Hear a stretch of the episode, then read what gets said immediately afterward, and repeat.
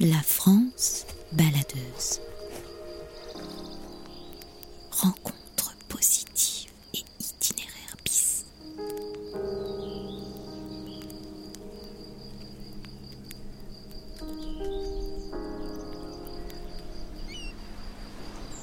Je m'appelle Paul et depuis trois ans, je parcours la France, micro en main, pour interroger celles et ceux qui façonnent nos régions au quotidien.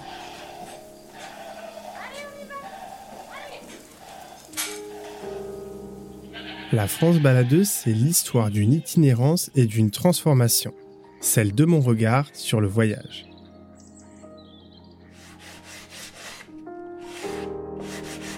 Dans chaque épisode, je vais à la rencontre de femmes et d'hommes chez eux, en immersion dans leur ferme, leur atelier ou leur jardin. Une occasion unique de rentrer dans l'intimité de personnages hors normes qui me racontent la France avec un regard singulier, le leur, celui d'un habitant, d'un artiste ou d'un artisan. À travers des initiatives et des parcours de vie parfois inattendus, cette série audio t'invite à redécouvrir la France tout en interrogeant nos pratiques et notre regard sur le monde qui nous entoure.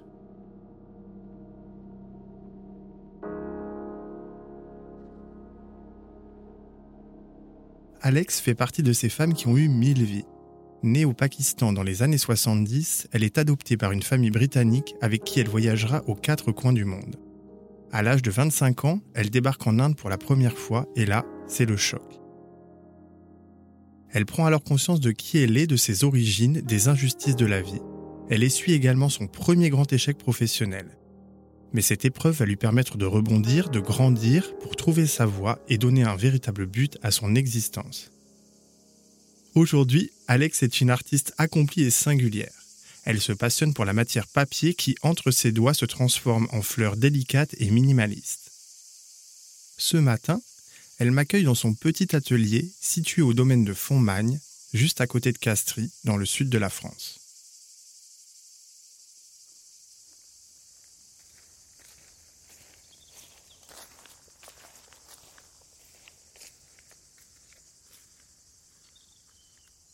Salut Alex, écoute, merci de m'accueillir ici dans ton atelier au domaine de Fontmagne à, à Castries. Je suis ravi de te rencontrer.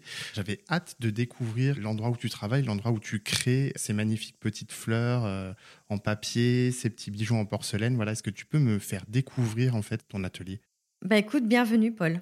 Pour t'expliquer un peu mon univers, donc euh, moi je travaille le papier et la porcelaine. C'est vraiment mes deux matières de prédilection, on va dire. Et euh, le papier, euh, c'est fabuleux parce que on peut, le, on peut le tremper, on peut le mouler, on peut forcément le, couper, euh, le, mâcher, on peut faire plein de choses avec. Ce que j'adore en fait dans, dans, la création de mes fleurs, c'est évoquer la fleur sans que ce soit un copier-coller de la fleur. Donc ici, comme tu peux voir, c'est un modèle euh, qui, est, euh, qui est hyper euh, design, hyper épuré en fait. C'est juste une coque. Et à l'intérieur, je viens, je viens y mettre des papiers de collection. Donc ces papiers de collection sont des papiers qui sont faits déjà à la main et qui viennent du monde entier. Et ensuite, je vais avoir d'autres formes de, de fleurs parce que j'adore la dentelle. Alors c'est drôle hein, parce que la dentelle, bah, ça évoque bah, nos grands-parents, nos arrière-grands-parents. C'est vraiment... Euh, c'est un peu vieillot, quoi. On, a toujours l'impression de, dire oh, la dentelle, qu'est-ce que je vais en faire? Euh, J'ai mes napperons en dentelle, qu'est-ce que j'en fais? Et en fait, je me suis passionnée pour cette dentelle parce que euh, les motifs et le savoir-faire qu'ils avaient étaient quand même extraordinaires. Et donc aujourd'hui, je la travaille, je la chine, je l'achète. Enfin voilà, je, j'en trouve, euh, j'en trouve un peu partout. Et, euh, Tout à l'heure, je me suis baladée dans l'atelier et je les ai vues, ces dentelles. Est-ce que tu peux me les montrer et me les me raconter en même temps? Ouais, ouais, ouais, bien sûr, viens.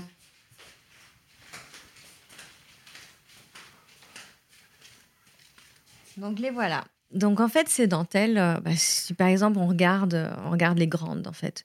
Donc là, je les ai carrément montées en, en mobile. Donc on dirait des petites méduses c'est très géométrique, hein, forcément, c'est ça qui est beau, c'est la répétition de, de, de, de, de motifs, d'arabesques.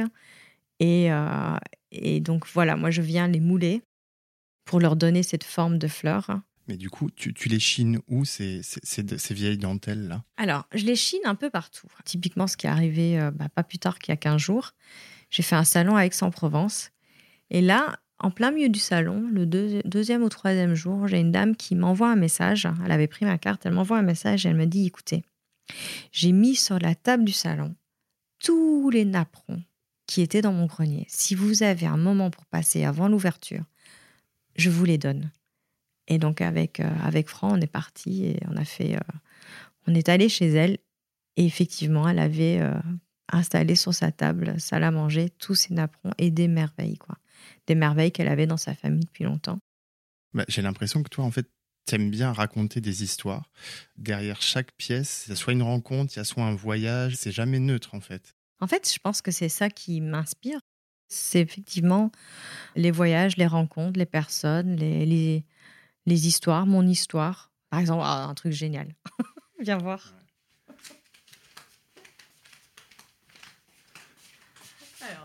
J'adore chiner aux puces. J'adore.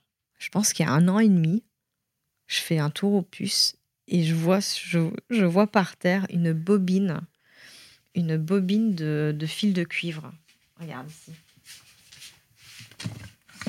Donc le truc, il pèse une tonne. Hein. J'en ai acheté, j'en ai chiné trois. T'as vu comme c'est lourd? Ah ouais, ouais. ça, c'est vraiment des trouvailles. Ben, c'est toute une histoire, quoi. C'est euh, Déjà, le, regarde la couleur comme elle est belle. Et voilà la fleur que j'ai fait avec ce fil de cuivre. Et je la trouve, euh, je, la, trouve très différente des autres. Et en même temps, euh, elle a un côté euh, vraiment aérien. Elle a un côté pas hyper épuré, toute douce, toute délicate. Et c'est ça que j'adore en fait.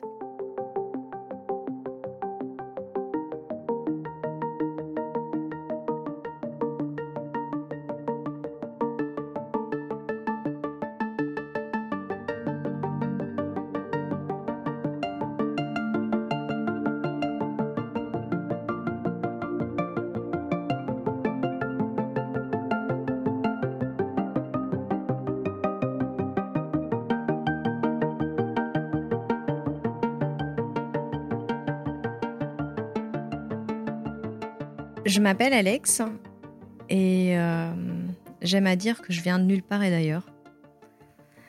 Euh, par la simple bonne raison que euh, j'ai été adoptée à l'âge de trois jours. Mes parents sont britanniques et on a voyagé dans le, dans le monde entier en fait. En fait, moi je suis née au Pakistan. Et donc ma vie avec mes parents adoptifs a commencé donc à ce moment-là. On a vécu quatre ans à Karachi. Et puis mon père a été muté euh, en Allemagne. Euh, ensuite, il a été muté euh, en Belgique et puis ensuite, il a été muté en Hollande et pour terminer en France. Voilà, la culture du voyage fait entièrement partie de, ma vie et j'adorais ça. Même ado, c'est vrai que souvent on me dit, mais ça a dû être compliqué pour toi de, chaque fois quitter des amis euh, tous les quatre ans, euh, changer d'école, euh, etc. Non, en fait. Et je pense que je pense que c'est ça aussi la magie de, des enfants qui qui, qui doivent bouger beaucoup et c'est que on connaît la, la valeur de l'amitié en fait. Toi, tu as toujours été très créatif, déjà toute petite, et c'est tes parents qui t'ont beaucoup poussé, qui t'ont inscrit dans une école d'art, c'est ça? Mes parents euh, étaient euh, complètement anticonformistes en fait. Donc, ils nous ont toujours poussés euh, artistiquement. Il n'y a jamais eu de frein, en fait. Mon père me disait tout le temps poursuis tes rêves, en fait. Va jusqu'au bout de tes idées. Et j'ai reçu, reçu mes premières pinces quand j'avais 13 ans. Et comme ils déménageaient tous les 4 ans, on, atterrissait toujours dans des grandes villes. Et dans ces grandes villes, il y avait toujours un magasin de perles, en fait. Et euh, comme j'étais en internat, ben, quand je rentrais les week-ends, euh, ben, je passais tout mon samedi, en fait, enfermée dans ces magasins de perles. Et euh, je me trouvais toujours un petit coin dans ce magasin où on pouvait créer.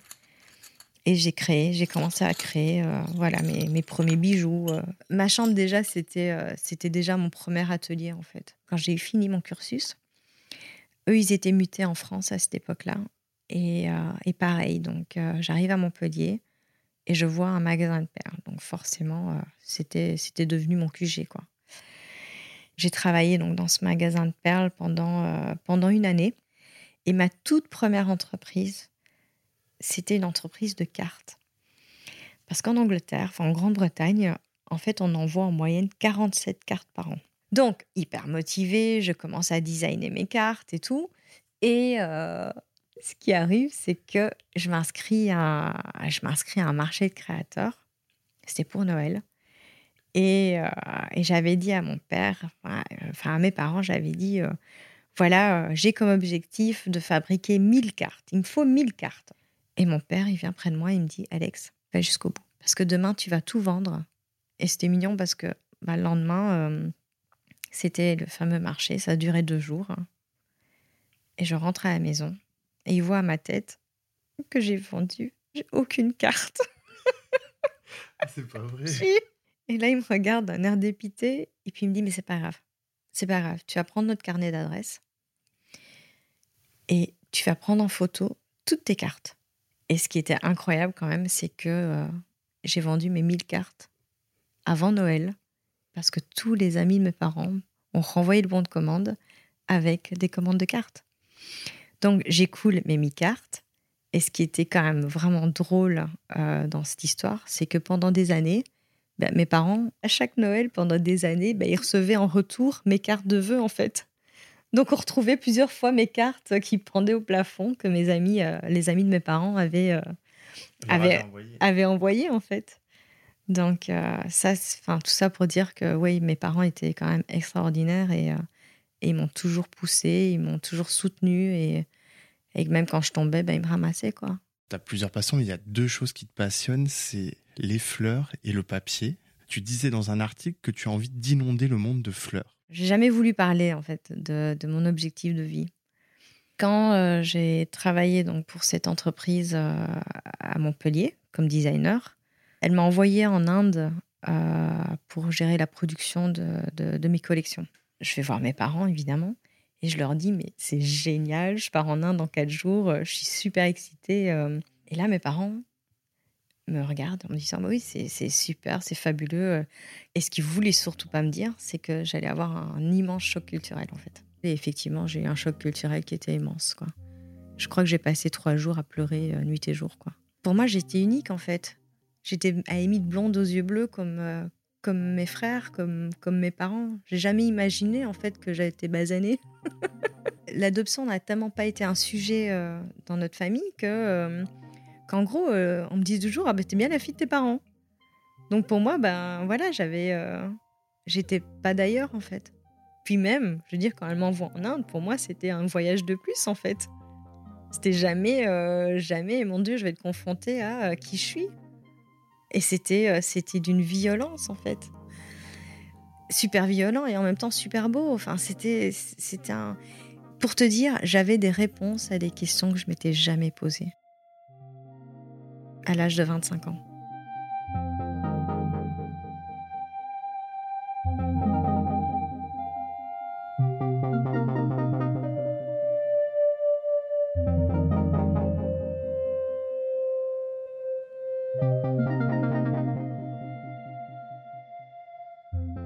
J'arrive euh, sur le chemin du retour. Et là, il était 7 heures du matin à ce moment-là. Et là, j'ai une révélation en fait c'est super étrange. J'ai une révélation et, euh, et je comprends que, que j'ai un but dans ma vie. Donc j'appelle ma mère et je lui dis euh, Maman, je sais pourquoi je suis sur Terre. Et là, elle me dit Mais pourquoi ma chérie? Et je lui dis Mais en fait, je crois qu'on m'a donné un don. Et ce don, c'est pour monter un orphelinat. C'est quand même une histoire incroyable, Cube. Parce que si je fais un bond en arrière, mon premier voyage en Inde, je rencontre deux personnes qui viennent me dire Alex, on te sort de l'hôtel où tu vas venir à la maison. Elles sont jumelles. Elles sont toutes les deux jumelles. J'arrive chez elle et, euh, et, là, je découvre en fait euh, que mon choc culturel n'était vraiment pas fini. Donc les trois premiers jours, euh, je vois la misère, toute la misère, et je vois toute cette pauvreté, et je me dis mais si j'avais jamais, enfin si j'avais pas été adoptée, ma vie serait tout autre en fait. Et donc quand ces personnes viennent me chercher, elles ont un chauffeur, je rentre dans cette berline de luxe et j'arrive, euh, j'arrive chez elles où il y a un terrain de golf. Donc je vois cette herbe verte et là, euh, là c'était dix fois pire en fait. C'est que pendant trois jours j'ai vu la misère, sauf que j'allais dormir dans un, dans un, dans un palais quoi. Et donc là, le choc culturel, il est explosif mais complètement. Moi, j'étais complètement en vrac. Je, je comprenais plus rien dans le monde, en fait. Le lendemain, je rencontre donc Lati- Latika. Donc, Charou, c'était la personne qui m'hébergeait, et je rencontre donc Latika. Et, euh, et toutes les deux sont devant moi. Et là, elles me disent euh, Alex, quand tu monteras ton entreprise, on te montera un atelier de production en Inde. Et euh, avant de partir, de revenir en France, je rencontre la, belle-mère de- d'une des jumelles et je leur dis mais euh, mais pourquoi euh, pourquoi pourquoi elles veulent me monter un atelier en Inde? Moi je vais je vais pas monter ma boîte. Et là euh, la belle-mère elle me répond en fait elles ont vu un mage qui leur a prédit qu'elle ferait fortune en bijoux de pâte de verre. Donc c'est toi. Et en fait, ben, finalement, je rentre et je décide, ben oui, je vais monter ma boîte. Et je me dis, c'est un premier pas pour après monter mon orphelinat. Je lance mon entreprise et là, je fais un bond de 8 ans. Et on se prend, euh, on se prend la crise, la crise qui a démarré aux US euh, en 2008. Donc, euh, donc en gros, la, la descente aux enfers, elle commençait quoi. Ils étaient 80 en Inde. Et mon comptable me dit Écoute, Alex, il va falloir que tu fermes l'atelier en Inde. Je pensais qu'en fait, j'avais rien dans les mains, j'avais pas de dons, j'avais rien. C'était, euh, je me suis leurrée pendant toutes ces années. Et euh, c'était, euh, ouais, c'était super, super compliqué, quoi. Donc, donc, je mets un point d'honneur à fermer proprement mon entreprise. Je paye toutes mes dettes jusqu'au dernier centime. Tout. Et, euh, et là-dessus, ben, je pense que clairement, j'ai fait, euh, fait une dépression. Et donc, euh, ce qui s'est passé, c'est que en 2011, on part quelques jours avec, avec Franck et les enfants. Et, et là, je crée, je crée en vacances en fait ma première fleur. Mais je m'amuse, je découvre des papiers qui viennent, euh, qui viennent du Népal, du Bhoutan. Et je trouve, enfin voilà, je découvre dans un magasin de, une super papeterie euh, à Lausanne en Suisse. Et je découvre ces papiers et je me dis, bah, qu'est-ce que c'est des merveilles quoi. Et je commence à, à créer ma première fleur. Donc à force de faire des bouquets à tout mon entourage, à toute ma famille, je me dis bah je vais tester euh, je vais tester sur des marchés de créateurs, qu'est-ce que ça vaut ces fleurs? Et donc là en fait, je reprends confiance et je me dis ouais. Mon projet d'orphelinat, il est euh, il est toujours là et euh, et je vais inonder le monde de fleurs. Et c'est comme ça que je vais y arriver.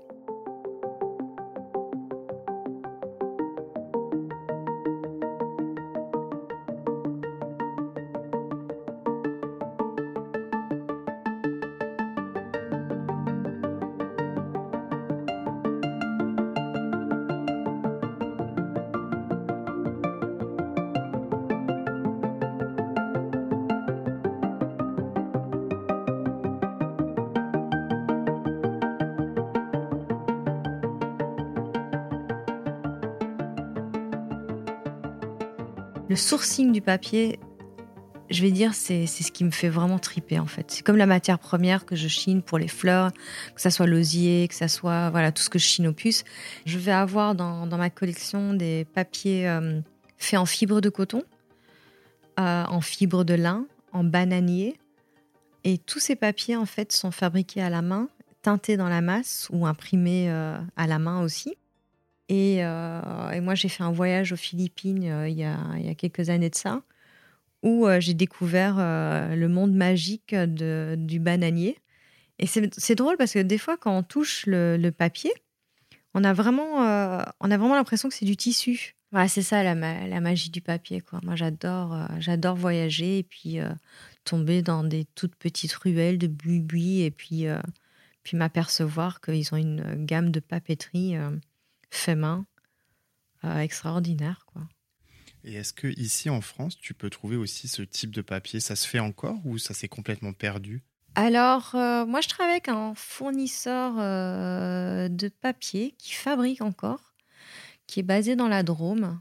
Et euh, eux, ils ont, ils ont la pa- particularité, en fait, de fabriquer le papier de soie. Donc, le papier de soie, c'est un papier très, très, très, très fin.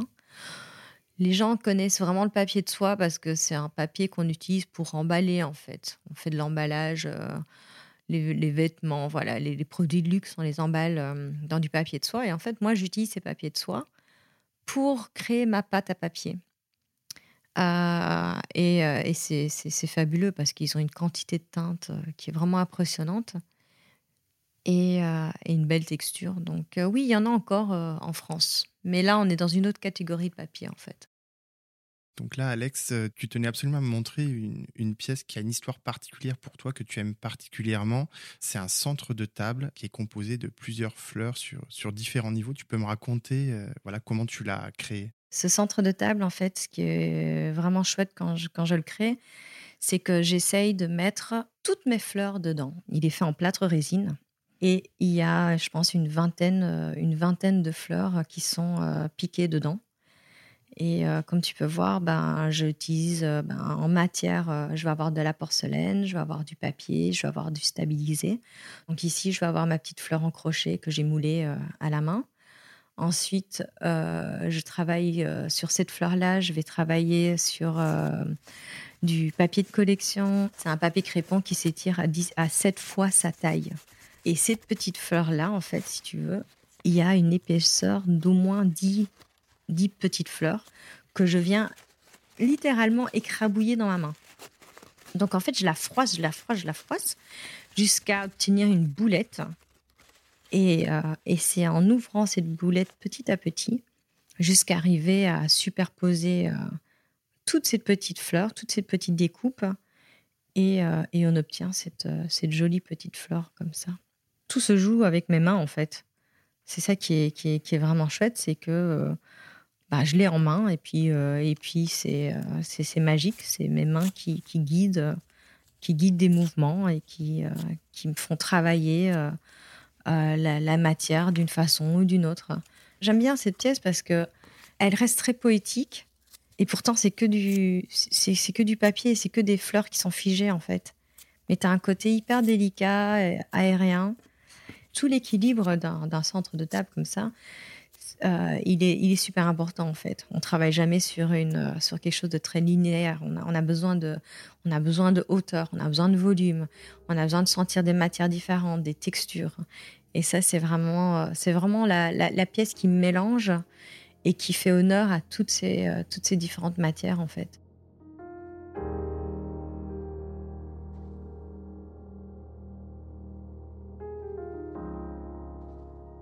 Chacune des créations d'Alex raconte une histoire. Celle d'une rencontre, celle d'une famille, celle d'un vieil objet qui renaît sous une nouvelle forme. Mais à travers son œuvre, Alex nous parle surtout de sa vie, de ses vies et de son regard sur le monde, sensible, un brin rêveur, mais définitivement engagé. Pour prolonger le voyage, je te propose cette semaine une sélection de podcasts pour aller à la rencontre d'artistes de France et d'ailleurs. Ils sont danseurs, peintres, poètes ou plasticiens, et ils partagent leur passion à travers des rencontres et des interviews passionnantes. À très vite pour de nouveaux voyages.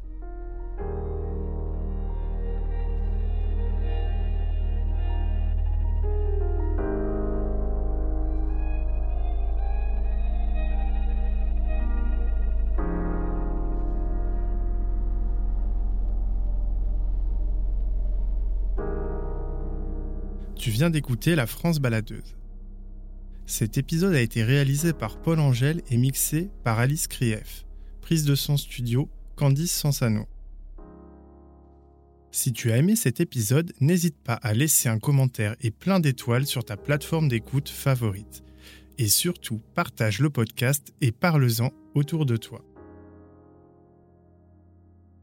Enfin, si tu veux suivre toute l'actualité du podcast et recevoir des contenus exclusifs en avant-première, abonne-toi à ma newsletter L'Hexagonal. À très vite pour de nouveaux voyages.